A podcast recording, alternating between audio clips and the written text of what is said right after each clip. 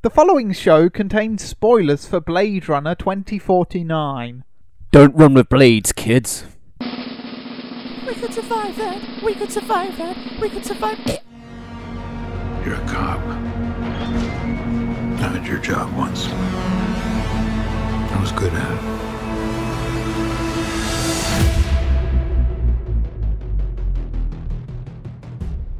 What do you want? I want to ask you some questions. Hello and welcome to We Can Survive That, your survival guide to the movies. I'm Jack, and today I'm joined by a replicant. It's Chris. Hello. Good replicant. Now fetch Thank me you. some tea. you do that, don't you? What's tea? Oh, coffee? I do understand what you're saying. I know only cider and energy drink. Ah, you're that kind of replicant. Oh, yes. The alcoholic kind. Can they become alcoholics? Probably. I hope well, if. Deckard's a replicant, he's pretty much an alcoholic. But is he?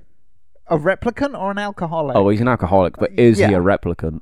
we don't know. And this film, the sequel to the original Blade Runner, does not pose the answer to that question. I warned you there'd be spoilers, and we're spoiling it right away. Shall we get into it, Chris? I mean, Yes. we've already gotten into I it. I mean, we're, yeah, we're already into it. We're halfway through it. We're done. we're knee deep in it. Let's go. Let's go a bit deeper and see Let's where go it takes head us. go head deep. Yeah. So this is obviously the the sequel to Ridley Scott's film. It's directed not by Ridley Scott, who is uh, taking a producing credit in this film, but it's directed by um Dennis. I'm gonna fuck up his last name. Villainus Villain Villeneuve. I messed up his name, but um, yeah, it's that guy. He's directed uh, Sicario. He's also directed a bunch of other stuff, and um, yeah, he's directed uh, Blade Runner. Uh, what's the story, Chris? Do you want to get into that first? Oh, it's a very, very complicated and long drawn out story. But a quick screenshot or synopsis of it is replicants are now accepted. Well, not accepted, they're tolerated in humanity. Ryan Gosling plays Kay, who is a replicant and a Blade Runner, and he's tasked with finding and destroying uh, what is an offspring between a replicant and a human that's discovered after the remains of Rachel are found. Pretty much, and he's thrown into this mystery, and it's up to him to try and figure it out. Finding Deckard is. It's shown in the trailers, that's one of his main objectives. And finding out who this first naturally born replicant is also top of his to do list as well. And he's being dogged at every corner by Jared Leto's villain, Wallace, who is now the key producer of replicants and food and all sorts of other things to keep this dystopian Earth running and not falling into complete chaos and civil war.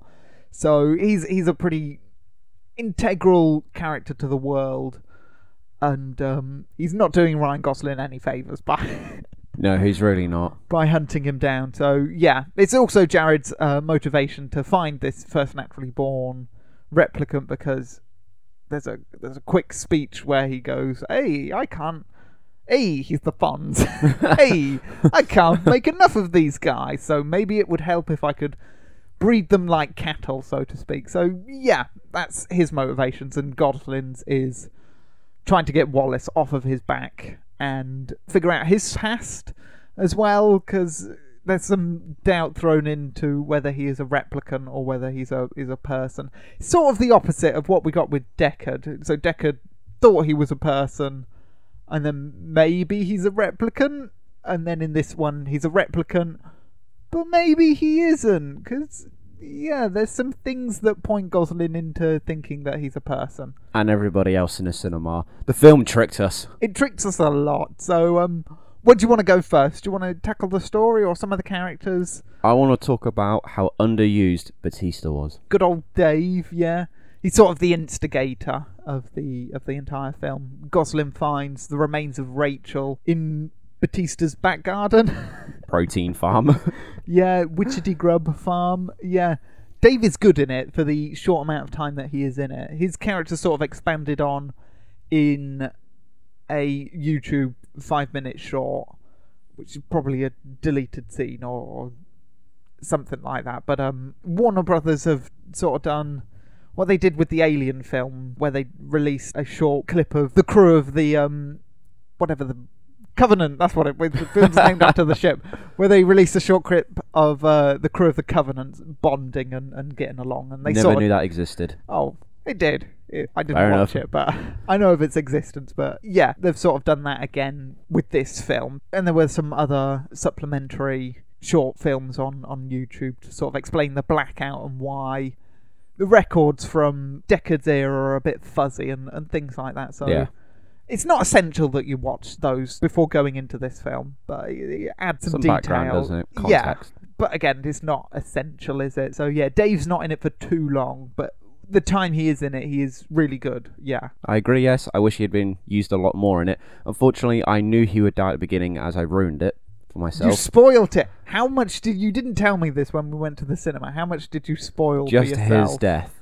That was it, because I, I- as I was waiting for you to turn up at the cinema, I was watching these clips set before the film, and I watched the Batista one, and I was reading through comments, and someone just wrote, he dies at the start. Never And I was read like, the oh comments. no! This is how Like, I... never read the comments. That's how I ruined Han Solo's death in The Force Awakens. Never read the comments, Chris. So I knew that he died at the beginning, and as soon as it showed Ryan Gosling landing on the farm and it was revealed to be Batista's farm, I was like, oh, this is obviously where he dies. But that's the only thing I ruined. Everything else, I was a complete shock to me. Never read the comments, you fool. I'm going to read the comments every time. Don't be silly. Uh, any other characters you want to focus in on? Goslin, first off. Shall we go with him? Yeah, he he's- was he's the main good. character. Yeah, he's pretty strong in this, isn't he? He's kind of a Deckard type, silent for the most part, but he does have an interesting relationship with a uh, a, A, hologram, yeah. That's, r- it's really weird. They hid that well in the trailer that she was a hologram. Is she in the trailer? Yes, yeah, she's. It, there's a scene where she's in the range. She's in it. She's also the big naked lady. I, in I know the trailer is, as yeah. well. So he's got some humanity going because he's got this relationship with this. like a solid. It's not looks solid. it, it's a solid. It looks solid when you look at it, but you can put your hand through her. Yeah, it's not a hard light hologram, which I'm gonna get there before you because you're gonna Oh. shout hard light because ah, ah, ah. you love a because you love a hard light thing. So yeah, she's really good, and her she's sort of Gosling's conscience in a way. I thought she was like a Jiminy Cricket kind of. She just pops up every now and then. Do you think? I think she gives him false ideas because she keeps telling him, "You're special. You're not like the other replicants and stuff," making him think he is special, and he's not special at all. He is kind of, yeah. He, he's the one that goes on this quest. Pure coincidence. The fact he got chosen. If somebody else had got chosen, yes, the story would have played out differently. But it's just complete coincidence that it was him that's picked. So he you- is not special in any way, shape, or form. For we know, there's loads of replicants that are Blade Runners. But we just focus on this one who just so happens to, you know, events get set in motion that puts him on a collision course with Deckard. But if he wasn't special, would he have lasted as long? Because as we all know, most Blade Runners, or two thirds of the Blade Runners that we have seen, are rubbish. Deckard, Holden in the first one, Gosling is the only decent Blade Runner. Probably because he's a replica. As I say, because cause he gets the shit knocked out of him a lot in this film. He gets beaten up, Yeah. he's in crashes, and I think it's just because he's a replicant he survives it. It's especially at the first fight where Dave beats the shit out of him against a wall. Deckard or any other human would be a smear on, on yes, they would.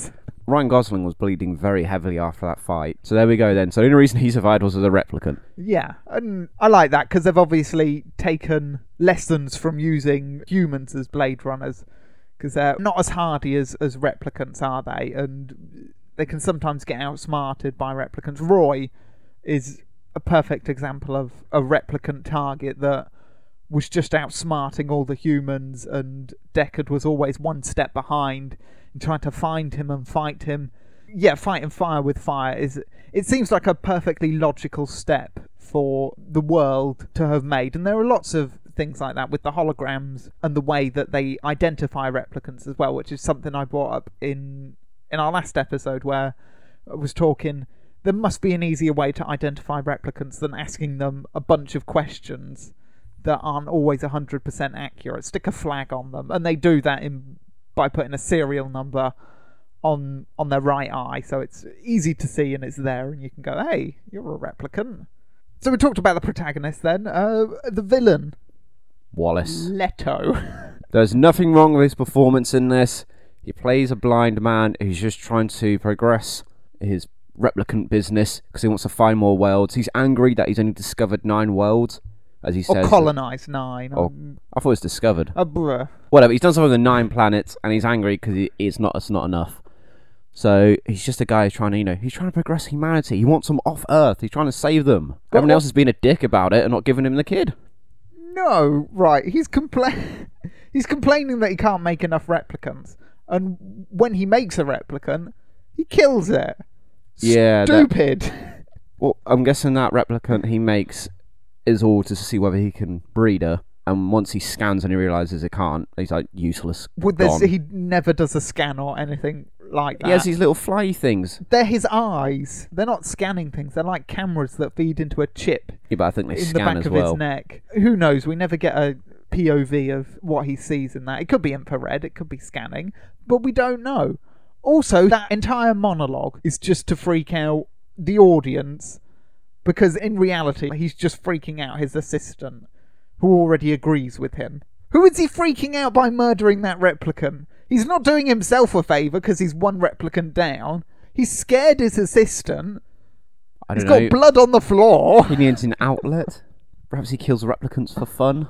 Probably. He's a sick fucker. Right, Wallace, he's not in this film nearly enough. And he's outshone by the other villain, his, his secretary, Love, who's uh, played by Sylvia Hoeks, or Hooks. She's great in this film. She's a really sinister and dominating presence when she's on screen. Leto, his character goes nowhere. I, I know that's probably because this is a, a part two to a part three that we'll get onto in a bit. It's, it's sequel baiting, basically, and he kind of tails off towards the end. But he's not in it nearly enough. Thought you'd be happy about that. Yeah, but again, I I wanted a villain that was as good as Roy in the first one, and I think they set Leto up to be that. And again, Leto was doing all of his method acting, where he's he he actually wore contact lenses that made him blind on set. So Yeah, I knew, I knew that. all of that effort and all of that, I'm actually blind and I'm staying in character, and it pays off for naught because he's barely in it. and That's not he's- his fault. He's barely No, in it, though. but he could have done more. You're never happy, By are you? do- You are, we could, he can have a great film where he's the lead character, he's in it all the way, and it wins Oscars, and you'll still be like, "Fucking Jared Leto! Oh, he should have done this. He didn't do this." because he's he's outshone, and the scenes he he is in, they're just nonsensical. He's making poetry and and just He's a fucking nutter. yeah, but That's it's- why. I don't believe that a guy like Leto portraying a character like this would make it in business. Because he's he's just a lunatic. I'm reaching for the stars and oh blah, blah. No, you don't invest in a madman like that, do you? But they have to because they depend on him. He's had to synthesize Yes, but I all don't- this food because they're running out. So they don't like him. They don't want to work with him, but they have to. yeah, but I don't get how he got there. In I, he's just not. He's a cartoon mustache twirling villain. There's for nothing no wrong with him reason. at all. for no reason, especially in that introductory monologue scene. Did the you sets he's in though are quite good. He's like Sanctuary. That Water Yeah. platform thing. that freaked me out at first because I thought that for a split second because it's an illusion to kind of set it up like a mirror and like it's a bottomless pit. So my stomach jumped a little bit on the on the first shot because I was like. Holy shit! If she misses one of those steps, she's gonna fall down into nothing. And then it, the camera turns and it's water, and I'm like, okay. And then it turns back. I'm like, ugh. So that was good. Yeah, the, the whole film shot really well, but yeah. Did you watch the prequel mini things that I've uploaded? Yes, I did. I watched them after, and the Jared Leto one did nothing to help matters. He makes a replicant kill itself. Yes, and he's still talking about, oh, I'm, I'm a, I'm a man. Oh, you need me. I'm so, It hello. was, ju- it was just demonstrating that his replicants will not rebel. They will follow orders to the point where they will take their own lives if told so. But in the film, Love says, "Hey, we replicants, we don't lie." But when Jared Leto asked me when why I killed you, uh, Chief Lady, I'm going to say you shot first, and then yeah, She lies. Yeah, which is something that Jared Leto's replicants aren't meant to do. Now maybe loves a different kind of replicant. I, I, it is not explained, but still, yeah, you're not missing anything by not watching the the little shorts, and you're definitely not missing much in Leto's one. So Wow. apart from Benedict Wong, Benedict Wong's in that one, so that's good. Um, what else, Chris? Story? Shall we get into the story? The sleuthing. There was lots of sleuthing. I liked it. I liked there was, the wasn't there? There was a lot. I found a lot of the scenes were very drawn out, though. The scenes played, we've got the important information, but it's still going. Yeah, Its running time of two hours and forty-three minutes could have been shortened. it could have been. Yes, it is a very long film. Um, A film for one with patience. yes, it's not an action-driven film, which I don't mind. I, like I said, I enjoy sleuthing, and one of the my big drawbacks with the first Blade Runner is Deckard, a detective, does very little detectiving, but in this one, it's Goslin pushing the plot forward. He's going after Deckard and and this um, naturally born replicant. He's the one that's going forward, pushing the plot forward. And if he disappeared from this film, none of the shit that needed to get done would get done. Which is good. It's a main character that actually is the driving force, and without that main character, then there's no story, is there? So with Deckard's one, if he's not in there, Roy still kills Tyrell, and all of the replicants die anyway. That it's kind of the Indiana Jones thing. if Jones isn't there, all the Nazis die anyway because the the um, Ark of the Covenant kills them all. Harrison Ford really needs to start picking main characters. Well, they have a, a proper purpose rather than Yes. just along for the ride. yeah. Wow. Oh. But then, had Kay, Ryan Gosling's character, not got involved or interfered with this at all, had he not hunted Batista, none of this would have happened. The Or- Rachel's body would have ne- never would have been found, and they would have never known about a child. And I'll- it just would have continued on. I'll go one better. If Dave Batista has picked up all of his paperwork that he dropped in his mini mini clip, and he just tidied up after himself, then that, That'd be it. They never would have found him. yeah, and there would be no story. So Dave's untidiness is Is what ultimately leads to this. unwriting his full name and address on a piece of paper that he doesn't pick up as well. So Oh, Yeah. Dave. Do you think the glasses he wore were needed, or just part of a disguise? I like the glasses, and they were, probably were needed because he he was an older replicant. He was getting on a bit. He looked They older. were because the replicants in this film have open-ended lifespans, so they don't have no four-year limit. It just goes on and on and on until the I don't know. Do they eventually shut down or? they die of old age and natural causes and things like that. So I'm guessing they've got the same sort of physi- physiology as humans, so they probably get human diseases or equivalents or something like that. But they'd die of old age anyway. I'd guess. Yeah. So the the story, Chris, uh, the sleuthing I liked. The action. There are actiony bits in it, but it's not an action film. No, every time action happens, it's over quickly. I mean, the most action-packed scene, or the one that went on for the longest, was when we eventually meet Deckard. I think. Okay. Yeah. The, the. Deckard versus K fight. that is an awesome fight. So Kay does eventually track down Deckard using a, a wooden horse that he finds in one of his memories, and um, uh, there's a guy that tells him where it was made. He can tell where the wood's from, and it uh, turns out that Deckard's been living in a casino in a radiation zone where a, a dirty bomb had been dropped. Seems appropriate for Deckard, doesn't it? All that alcohol. Oh yeah, oh yeah. He even says he's got like hundreds of bottles of whiskey he's got to get through. I'm sure he'll get through them. through them. It's an admirable task. Yeah. Kay meets Deckard, and Kay says, "Hey, I've just got to ask you a couple of questions." Deckard responds by shooting Kay off of a balcony. Classic Deckard. and uh, a fight breaks out in a sort of casino lounge, and there's holograms of Elvis Presley and um, Marilyn Monroe flickering on and off, and cabaret acts. It was a really atmospheric fight scene. A fight that Deckard obviously loses despite being on the offensive. I think he just punches himself out because Kay, to demonstrate that he doesn't want to hurt Deckard, just lets Deckard punch him. And he punches him like five or six times, and He's worn out, isn't he? yeah, he looks he looks like he's gonna collapse. And he's, he goes, "Okay, I, I get you. You could crush me because I'm useless." And we also get another classic Deckard gets a gun slapped out of his hand moment in that Well, in that fight. the first in the first one when he gets slapped out, obviously he's in the prime of his life. In this one, he's old. He's probably his grip's not that strong. I'm going to assume that Ryan Gosling's replicant is possibly on par strength with Leon, if not more. So I mean, it's to be expected, wasn't it? You can't blame him for this one. I can because again he's taken by surprise. He's he's no he's no he's more probably vigilant. pissed most of the time. This, he's sober, but with a severe hu- hangover. Yeah. He's always hungover at this point, yeah. Their chemistry was alright. They're not on screen for a particularly long time. It takes a good, probably hour and a half for Deckard to show up in the film. Oh, I thought way more than that. Two hours. Oh, you, you're probably right, yeah. And then, uh, I mean, I read one review that said about Harrison Ford having a little bit more than a cameo, despite him being heavily used in trailers and stuff. But it wasn't, was it? It was, it was much more than a cameo. He did have a, a role to play in this. It's not as meaty as some people would probably like. No, I was expecting him to have a bit more, but what we got was fine. Yeah, again, I was probably more invested in Ryan Gosling's detective story than I was in Deckard's. Uh, Yeah, in story. Deckard. I, don't get me wrong, I'm curious about what Deckard has been up to. Um, Drinking. dri- uh, yeah, obviously.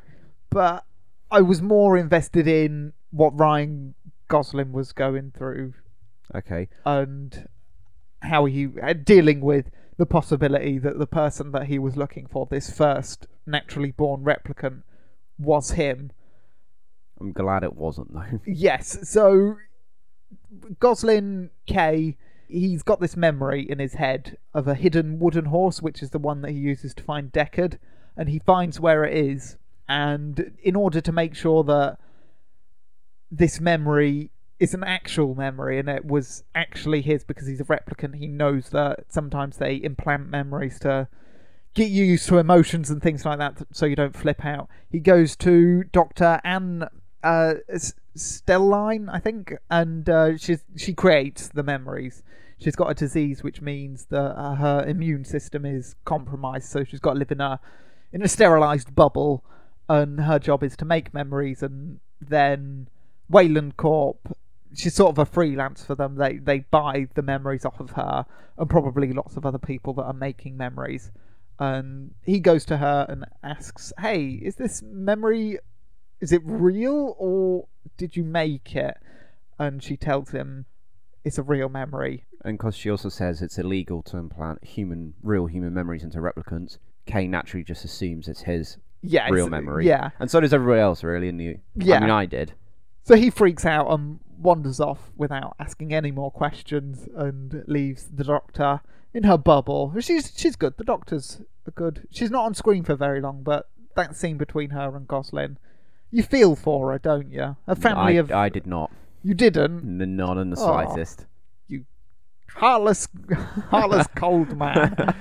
so that sends um Kay off to Deckard. So yeah, I was I was more invested in in Kay, and we probably spend more screen time with Kay before he meets Deckard than we do with Deckard in the whole of Blade Runner. Just because Oh, yeah. the first half of the film is First so half and long. a quarter. It's so long. That's that would be my one point of this film. It is really long. Sure. Yeah. The, I mean, again, it was each individual scene were, very drawn out, probably beyond what they needed to be. Yeah, lingering shots, but they had that in the first one of the cityscape and things like that. Yeah. I would have liked more street level city shots. Because as we get a lot of that in the first one, where he's walking along all the stores and stuff, you have all the lights flashing around, people selling food, whatever. I would have liked a bit more in this one. We got a lot of city shots, you know, like in the over the- first one, yeah. but I wanted more street level stuff. Well, we got a bit of that, and I wanted Ryan Gosling eating noodles. he didn't eat noodles. He did drink, didn't he? He did drink. He also, when he produces food, or has food in his apartment, then a hologram's projected on to make it look like steak and chips, and really it's like mush. Grey slop. Uh, that wouldn't trick me. It would have when you go to cut the steak and really you're spooning out yeah, what the stuff is. Spooning grey slop. Yeah. Ooh. Yeah, it it does turn out that Goslin is not uh, Harrison Ford's son, and plot twist. It's actually the memory making uh, doctor, um, this replicant uprising managed to scramble all of the information because of this blackout that happened uh, a few years past, and they managed to hide the Doctor in this right under Weyland's nose, uh, Wallace's nose. Weyland. Oh yeah, Weyland Yutani. right under Wallace's nose, and she's been safe, and they're going to reveal her when the time is right, and she's going to be a sort of replicant uh, Jesus character. Um, and there's the third film right there. Yes, which promises to be a kind of freedom fighting civil war kind of thing, which I would argue is not Blade Runner at all, because No, Blade Runner isn't. a kind of detective noir, not a war kind of thing, unless what they're going to do is have the film after whatever replicant uprising takes place and it's going to be either with the replicants dominant or where it's still the initial fight is over and the replicants are sort of living freely and equally, but there's sort of a tension there and there's still underlying gangs that want to get rid of them or something like that. I don't think that if there is a sequel that it will be a, a war sort of thing. I did read online about the talk of the third one, and it's based on how well this one does. And this one's doing very well at the moment, so there probably will be. It's doing okay. It's not doing as well as they probably anticipated. I think that's a, a lot to do with the runtime of this, because a 90 minute film, you can have two showings in the time it would take to show one Blade Runner 2090, 2049. So that's. So that's probably gonna. It'll take longer to earn its money just on that basis, but But when it does earn its it- money, it'll it- earn its money. yeah, it will. It will earn its money back. I'm. I'm pretty sure it will. Yeah. I was reading that Harrison Ford said he would return for a third film, and they're possibly looking at uh, it's Deckard being sent to another country. He won't be doing Blade Running stuff because he's not a Blade Runner anymore, but doing something with replicants, but completely out of America in a different country. we have spent a lot of time in America, and it would be nice to see how other countries are, are faring in this weird dystopian world. Yeah, Ford would have to come back because again they've left his character in a bit of a lurch. He's just met his daughter, They didn't kill him. And they didn't kill him. Yes, I'm so dis- I've got this theory, and I've Whoa, posted, disappointed. I've posted it many times on the podcast that Harrison Ford is going on a a murder streak of all of his most recognizable characters. Han Solo was the first to go. I thought Deckard was going in this one, but he managed to scrape through.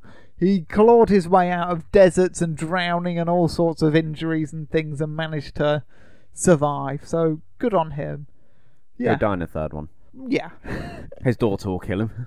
anything else to add, Chris? We're a bit pushed for time this week, so before we get onto the survivally stuff or the reviewy verdict, uh, anything else quickly? they had Atari in it. I'm happy. Good. Uh, so watch or don't watch. Oh, definitely give it a watch. Even if you've not seen the first Blade Runner, watch this one anyway because it pretty much explains. It gives you the background information enough to keep the feel to you know keep you informed. Yes, it does sort of delve into uh, worshipping the the film that had come before it a little bit too much in one particular scene. Again with Wallace, and it's his interaction with Harrison Ford, and we get a a shot from the first scene for the from the first film. Sorry, and then we get a returning character in a CG Rachel. They've obviously been to Disney and stolen the de aging technology from there. But um, yeah, that was a bit wonky. That particular, I liked it. I there was there was something wrong with it, especially after seeing actual Rachel ten seconds before, and then seeing CG Rachel. There was something wrong with the eyes. I'm not talking the intentional thing that they did with the eyes, where she had brown eyes, but Rachel actually had green eyes. I'm talking around the eyes. They were a little a little wonky and I didn't know that Wobbly. because uh, I wasn't looking to pick faults. I was just enjoying the spectacle that was. it was fine, but it's not as bad as Princess Leia in Rogue One. But it's not, it's not particularly good, and we're still not there with that sort of technology. But yeah, Thought Leia was fine. uh, sh- no, she's the worst example of that. Uh, but yeah, give it a watch. I don't think I'd watch it again just because of the length. But I'm gonna watch it again. would you get it on Blu-ray, Chris? Of co- I've got the first one on Blu-ray, so of course. How many Oh. cuts to the film will this be though? Uh, one, hopefully. unless they make it shorter. But yeah. Um, so survivally stuff then, Chris. Let's go through them quite quickly. Dave Batista, like you said, he dies quite quickly, but that's intended. He he knows that if he's alive, then maybe they can track things down and uncover the the plot that he's been trying to hide. Can we really survive that if the character's motivation is we to can be killed? by not dropping his papers, giving his address away, not interfering with these guys attacking these two women. He should just turn a blind eye. And No, he on. can he can still save them in the market, but tidy up after yourself, or don't take your library card or whatever it was that had your address on it. don't, don't just leave that lying around, Dave. It's not not good. Yeah, we get other people also biting the dust. Coco is a colleague of Kay. He's the sort of mortuary technician who's examining the bones. And uh, Love, who has been tasked by Wallace to retrieve the bones and sort of cover up the replicants can reproduce, and also he wants that sort of insight and technology. So he sends Love to retrieve uh, Rachel's bones, and um, Coco walks in on her as she's putting all the bones in her bag. She produces a, a piece of paper that apparently lets her uh, take the bones, but uh, it doesn't. It's just a cunning distraction. And she walks around Coco, delivers a brutal chop to the shoulder and neck, completely collapsing Coco's head, exploding one of his eyes so it's all bloodshot, and he's writhing around as Love just picks up the rest of the bones and calmly walks out. How did she do to him? He is destroyed. I mean, my God, I know she's strong because she's a replicant and stuff. But what, couldn't she have just Vulcan nerve gripped him and, and knocked him out? Did she have to crush this man? Did Wallace have to send her? I would have thought of his power and influence, he could have just retrieved them without having to do something like that. Yeah, just bribed his way into the building and bribed Coco. He probably owns the building.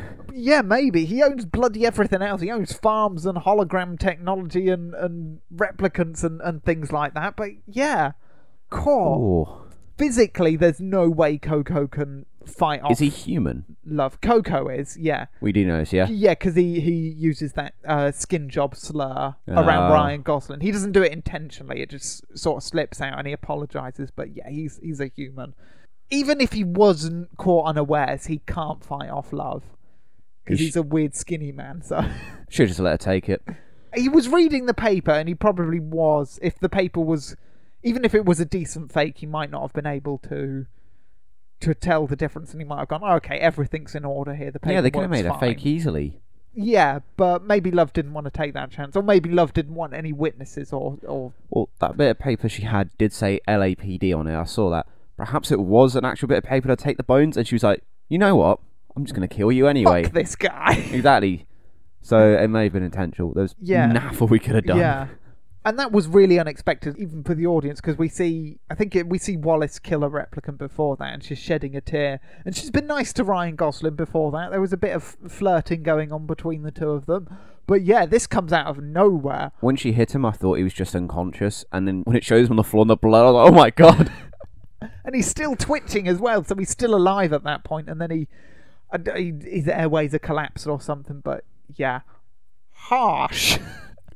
they should have a poli- a police officer stationed throughout because this this mortuary bit is inside the police station. That's what I got from it Yeah, anyway. maybe Love told them to take a hike or something like that. Um, or maybe it's late at night. Uh, Leto's killing the replicant that's just slid out of the slippery bag. Uh, She doesn't even know what she is.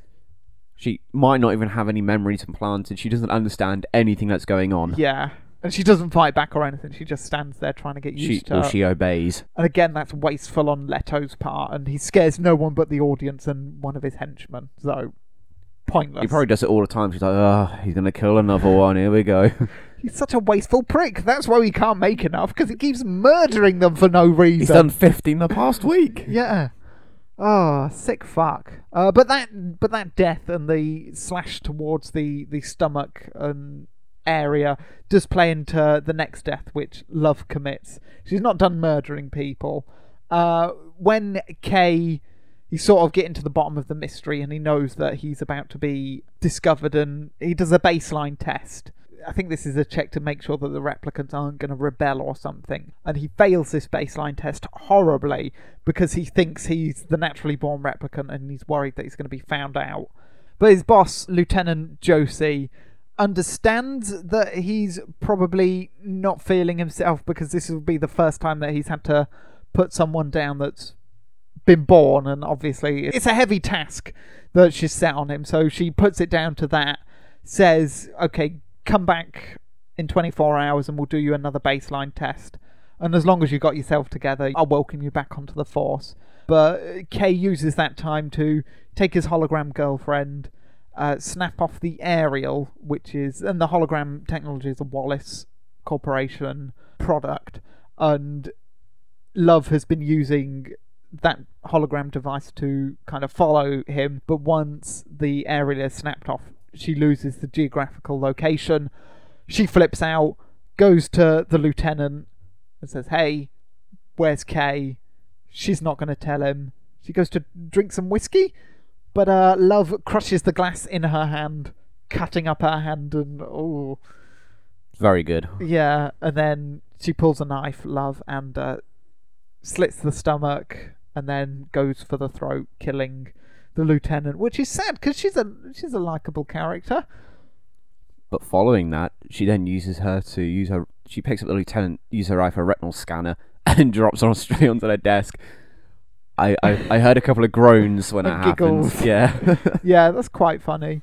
Um, yeah, the lieutenant's a, a good character, and again, because she's got a cushy office job, and she's probably been out of the field for a while, and she's not a Blade Runner herself. She's in charge of Blade Runners and police and stuff, but she's probably a bit out of practice. And a- again, Love's strength is is too much for her, I'd guess. and again, where the hell are the other police officers though? There must be some that are walking past the office, surely. Maybe it's late again. I Oh, there's late arguments. yeah, it's always late in Blade Runner. Everything's done in the dark. A, poli- so- a police station, they normally operate 24 hours, so late would make no reason. There Yeah. should be loads of police there.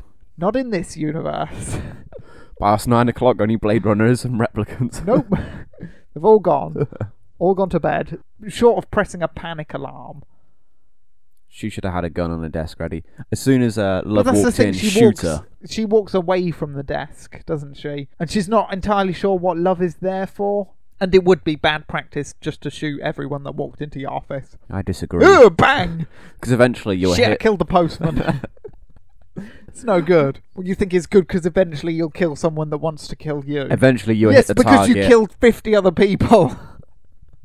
it's not a logical survival strategy, Chris.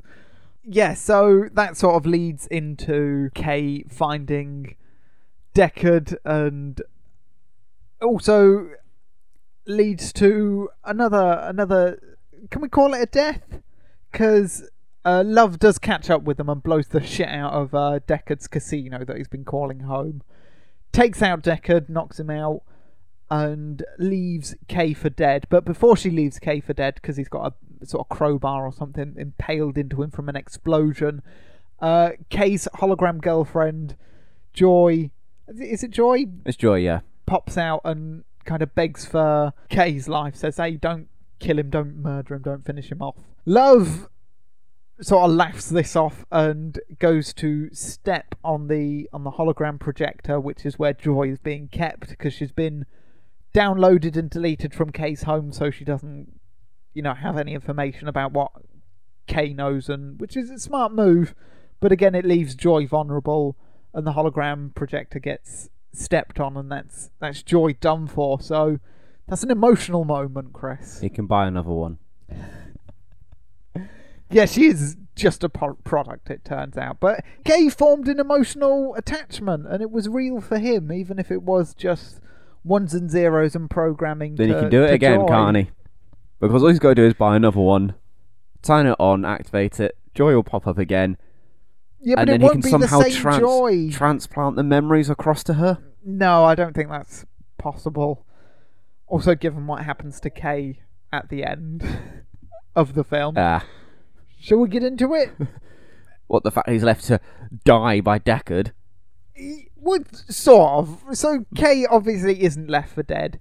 he's picked up by the group of uh, renegade replicants who are forming an army and an uprising, and they heal him up and task him with finding Deckard and retiring him so he doesn't give away any information about the resistance that's about to, to form and try and take on Wallace and the establishment.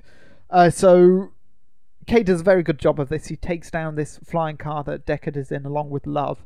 They land on a dam and uh, a fight ensues between Love and Kay. Kay gets the shit kicked out of him. He holds his own for a bit, but he, he, he gets stabbed up a bit. All while this is happening, Deckard is in danger of drowning because he's handcuffed and tied into a car that's being slowly.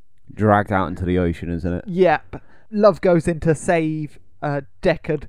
Kay follows and does end up winning this fight by drowning Love and rescuing Deckard. How did you feel about that? The whole the drowning, you know, holding her by her neck and drowning her type thing. I wanted for a long time. It's I thought. brutal, yeah, and I think it's meant to. It's meant to be uncomfortable. Yeah. as all the action things are, like the glass in the hand, and all the action in this is gritty, real. And again, it is meant to be uncomfortable because drowning someone would be uncomfortable. It would be a struggle. They would be clawing at your face and looking up at you from under the water. And it, It- takes extra long as she's a replicant. Yeah, it would be an uncomfortable thing, and, and they got that across really well, and I did enjoy that. That's that scene, not the thought of drowning. But yeah, um, love had taken such a turn, and she had turned so brutal that it was a satisfying kill. Yeah, and she wouldn't have given up, and she was she was a threat. She was more of a threat than Wallace or any other person in this film, and she racked up the biggest kill count as well because she blows up a bunch of scavenging hobos Oh god, yeah, she decimates them. when they uh, bring down um, Kay's Kay. car. So yeah, she yeah she racks up the biggest kill count in this film, and it is a necessity for Kay to take her off the well, he was doing his job. chessboard. Blade yeah. Runner, retiring a rogue replicant. yeah, that fight does lead to Kay's death. The injuries he sustained are lethal. Is it, he's stabbed or shot in the stomach, isn't it? It's, it's one of those two, and he's I- slowly bleeding out this I- entire time. Yeah, he's been through the ringer because Deckard shoots him, and the injury from the explosion, plus all of the other injuries from this fight scene. He's been stabbed. He's probably been shot. He's been almost strangled and drowned. It takes its toll, and the film ends with him sitting down on some steps. He Deckard asks him, "Are you all right? Do you want me to get help before I go and meet my daughter for the first time?" And he's like, "Nah, go on." he sits down and, and dies in the in the snow, looking up at the sky. And um, yeah, the film ends with Deckard meeting his daughter. So, is he dead though? When I was reading, because whenever I see a new film, I like to go then read about it and read through the plot and stuff spoil it in for case you I missed after. anything. And it, the bit I was reading said that he, it said he dies. Yeah, I'm assuming he he later it says he died. dies. So Unless you know Deckard came back out a few minutes later and was like, "Oh, holy crap!" and what like the fuck? dragged him back in because I'm guessing they must have some sort of medical facilities there. If the daughter there is, There'd be some sort of medical. Yeah, There'd be a first aid box. that'd be first. Fair That'll enough. do. That'll save him. But yeah, uh, yeah, I think he's dead, and we're probably getting. If there is another one, it probably will be more Deckard centric. Um, maybe another young Blade Runner or Deckard's daughter, because I liked her in this one, and it will be good to. Or to all Blade Runners her. are wiped out. The replicant uprising. They targeted the Blade Runners first, their biggest threat. Most of them. From what we've seen, there's only one Blade Runner that's a threat, and he's dead in the snow. Every other Blade Runner is not a threat because they're all human. Yeah, and pretty much useless. So yeah, uh, the way Kay could have survived this using uh, in-universe technology, he gets a cut on his head uh, from the fight with Dave, and he uses some glue that seems to effectively stitch it back together. So maybe keep some of that in your car or your pocket. Well, you'd imagine that in his car he would have like a trauma first aid kit or something. You know, in case he he he retires a replicant and he sustains heavy damage. Yeah, you'd think so, but he doesn't. So No. just stop off at a chemist. Another chemist just what, pulling her halfway while he's taking Deckard to meet his daughter. One minute, D. Just gotta grab something. I need medical attention. Save me. So Blade Runner, it's it's a solid film. It's pretty good. Yeah. Yeah, Too it's a- long, but good. Yeah. Excellent sci-fi film. Cool. We could talk about it for a lot longer, but uh, we do have to get on with some news, Chris, quickly. Go on, what's the Uh, news? first off, we'll build towards the news that you really want to talk about that particular trailer, Chris. Star Wars. But uh, before we get to that, uh, casting news, Chris. Laurence Fishburne, yes. noted acolyte of the DC EU. He plays uh, Perry, the uh, the uh, editor of the Daily Planet. I was going to say Daily Bugle then. Yeah. Very similar. He is in Ant Man and the Wasp. Is he allowed to do that? Can he be in the DC, DCEU He's and the doing it. MCU? He's doing it. He's jumped ship. He's playing Goliath, Ben Foster, in um in in Ant Man and the Wasp. Uh, he's a he's a character who's integral in the comic Civil War, but uh, obviously wasn't in the in the film. And he's going to be playing uh, that titular hero, or at least I think he's a hero, because you know how Marvel they can twist things around. But um, yeah, be good to see the Fishburne. That's weird. I'm surprised he's allowed to do it. You would have thought DC would have put in that contract. You can't do any Marvel stuff while you're uh, part of our universe. And then he turns that contract around and writes on it, I'm Laurence Fishburne, I can do what I want. I'm Morpheus. I'm Morpheus, bitches. So yeah, I'd, I'd look forward to that because Fishburne's a kind of older character, and I think Goliath is a kind of younger. I mean, there's probably been like loads of Goliaths, but I think what I I would like them to do is uh, Fishburne's Goliath is sort of a, a compatriot of um the older Michael the older Ant Man. Yeah, I know, what's I his know what you're name? trying to say. I don't know. Michael, not Fassbender. His character's Hank Pym. Yeah, Hank Pym. That's it. Yeah, Oh, so you reckon so when he was Ant Man, my uh, Laurence Fishburne was Goliath with him, sort of. yeah, thing. sort of tagged along with him, and, and they did adventures and stuff. That's what I would like. Yeah, that would be good. Or they might just make Fishburne a villain.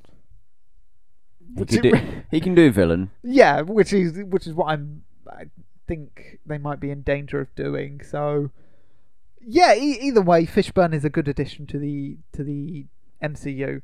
Uh, Chris, let's talk about. We've got three decent trailers that came out this week. I'll leave Star Wars till last. New Ugh, Mutants. why? to build the anticipation. So, New Mutants. It's a Fox Marvel film. Trailer, you saw it. What did it look like to you? it looks like a horror film that has the word mutant in it, and apart from that, has no other relation to the X Men universe. Yeah, apart from a song, we don't need no education. a reference to Xavier's school for gifted mutants. Apparently, they do need education, otherwise, you end up in a horror film. And scary shit happening. Do we know where in the timeline this is set? I'm not even going to hazard a guess. After Logan, before Logan? I'm not going to hazard a guess. Stop encouraging me to hazard a guess. It's Three days of future past? I don't think it matters. It doesn't matter. Set before even the first X Men? I don't care. Will there be a It- are Hugh you- Jackman cameo? No.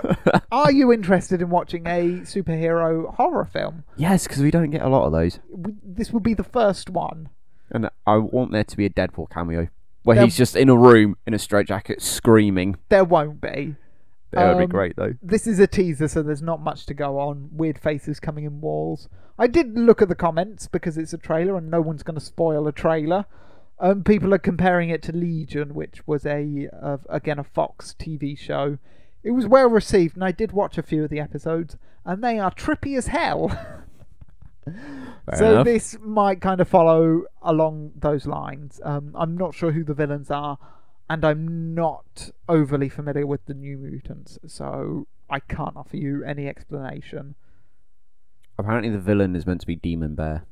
Demon Bear, Yes. a demonic bear. I only know the name, I know nothing else. Okay, that's one for me to Google. Uh, Justice League got a trailer. Did you watch it? I did not because I was scared it was going to spoil stuff. It but apparently... did. Oh, it does, does it? So I made the choice. I, I was a good thing I didn't watch it. It does, but it doesn't. What does that even mean? Well, it shows that Superman's in it, but it shows him in a dream. We all knew that was. We all knew he was going to be in it regardless. Yeah, obviously.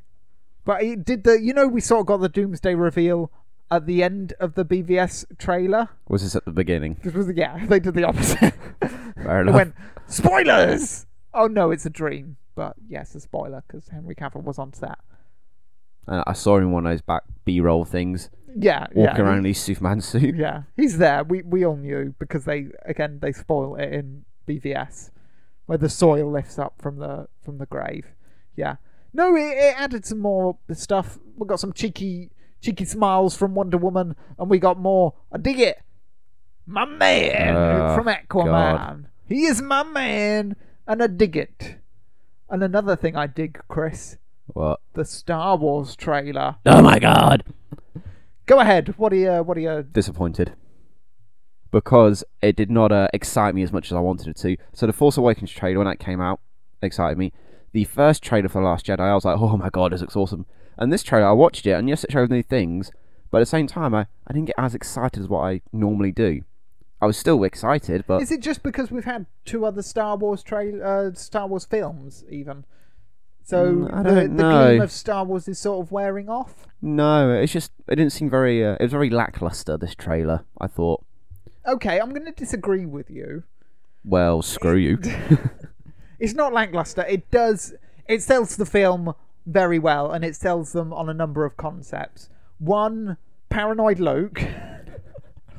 it's every right to be paranoid. A, yeah, a fearful Luke, which is which is good to see. Um, sells us on the conflict between Rey and whether she's going to turn to the dark side. I think that last shot is misleading. Yeah, it's been edited, hasn't it? It's probably him holding his hand up for the lightsaber. yeah. It's probably, no, I think we, we're going to get that shot, but I think it's going to be of two.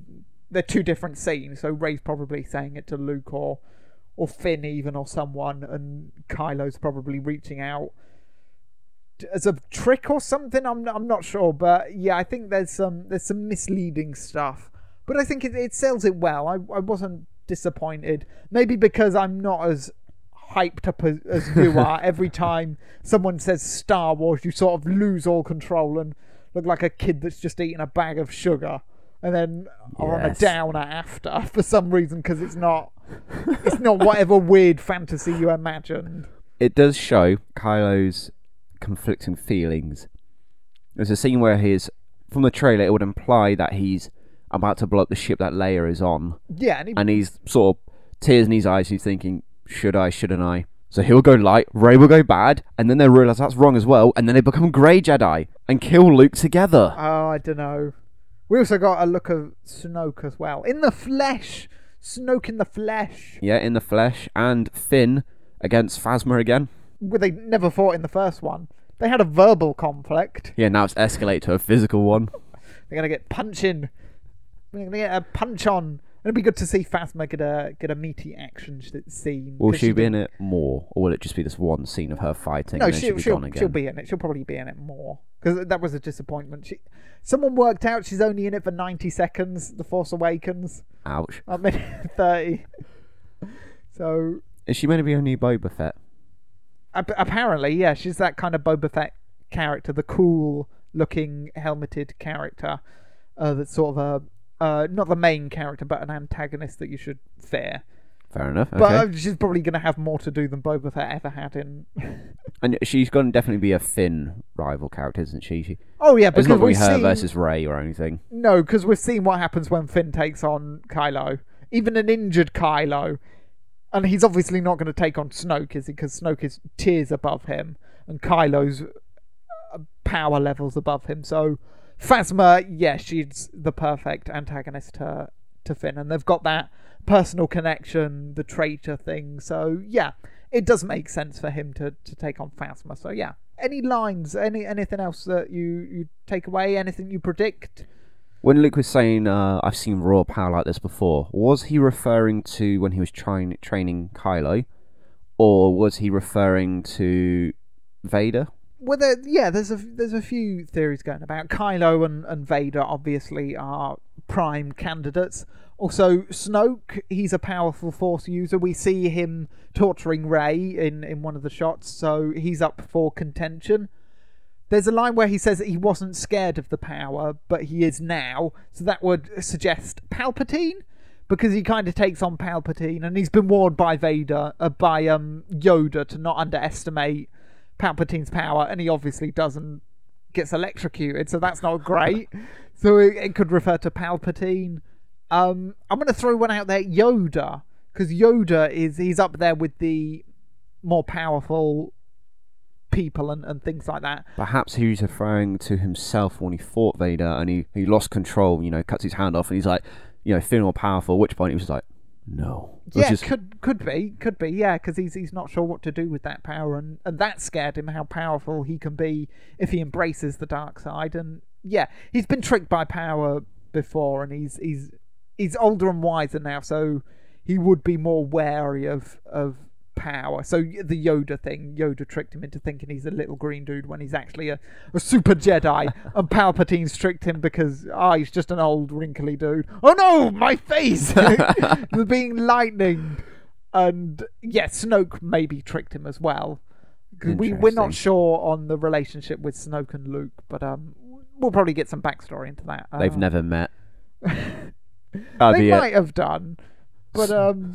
They're Well, just we'll aware s- of each other and that's it. Yeah, we'll see. Um, yeah, so if you've got any thoughts on any of the news that we've talked about or Blade Runner 2049, email us at we can survive that at gmail.com. Be interested to hear your thoughts. Or you can tweet us at we could survive. Next week, Chris, we will be doing another sequel to another beloved film. Are we? As long as I've not forgotten anything. I've not forgotten anything that's coming up next week. Nope. I have no idea. What is it? In which case, we're going to be doing a a sequel to a beloved film, Jaws, 3D. We're doing Jaws 3D. Yep, How's that a sequel to a beloved film? Jaws. Well, no, it's a sequel to Jaws 2. Jaws 2 is all right. Jaws 3D is absolute dog shit. And Fine. we're going to talk about it. I'll watch it.